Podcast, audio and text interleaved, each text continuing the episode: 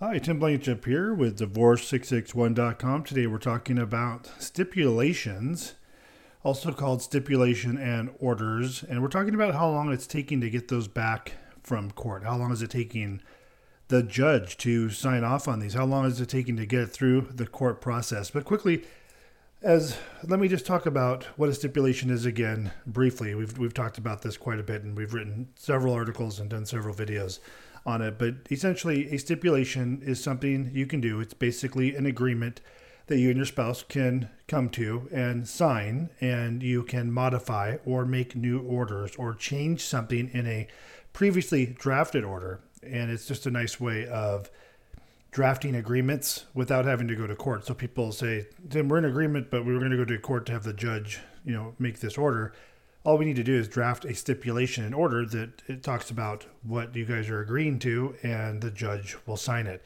It's nothing that you have to go to court for. There is a court fee to get the judge's signature, but it's not something you have to go to court to have that do. So I'm always asking folks when they have agreements, if it's if they are in agreement, that it's best to just do a stipulation. But let's talk about how long it's taking to get these to go through.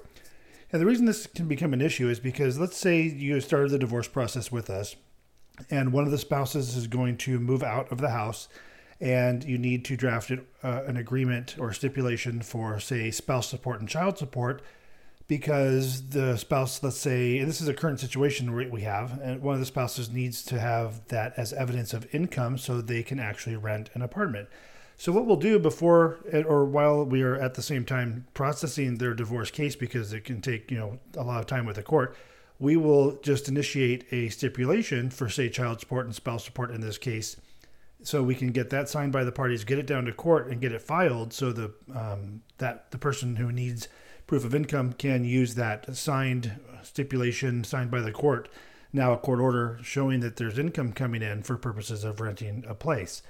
But the issue is that these stipulations are taking, you know, six, sometimes eight weeks to get back from the court, which stalls everything that folks are trying to do and move on with their life. So if you are needing it for income, just know that if, from the time we turn it in, it can take six to eight weeks to get back. It can be sooner and often is, but every once in a while we'll get one. And this most recent one took six weeks to get back. And it, and it seems ridiculous considering we know it's received because we had our messenger service take it down there and the check was cashed right away, but then it sits in a pile for six, eight weeks before the judge gets to it to sign it, which is usually just a stamp that the clerk is using. It's not, you know, a live signature, it's just a stamp with the judge's name on it, and it's filed with the court. But keep in mind, if you do need a stipulation, and uh, we've done several of these, we did like four in the last maybe a week or so uh, for a variety of reasons and uh, you know changing judgments changing agreements on previous judgments things like that it's just going to take some time to get them back and we have no control over how long it takes to get them back from court. Tim Blankenship, divorce661.com,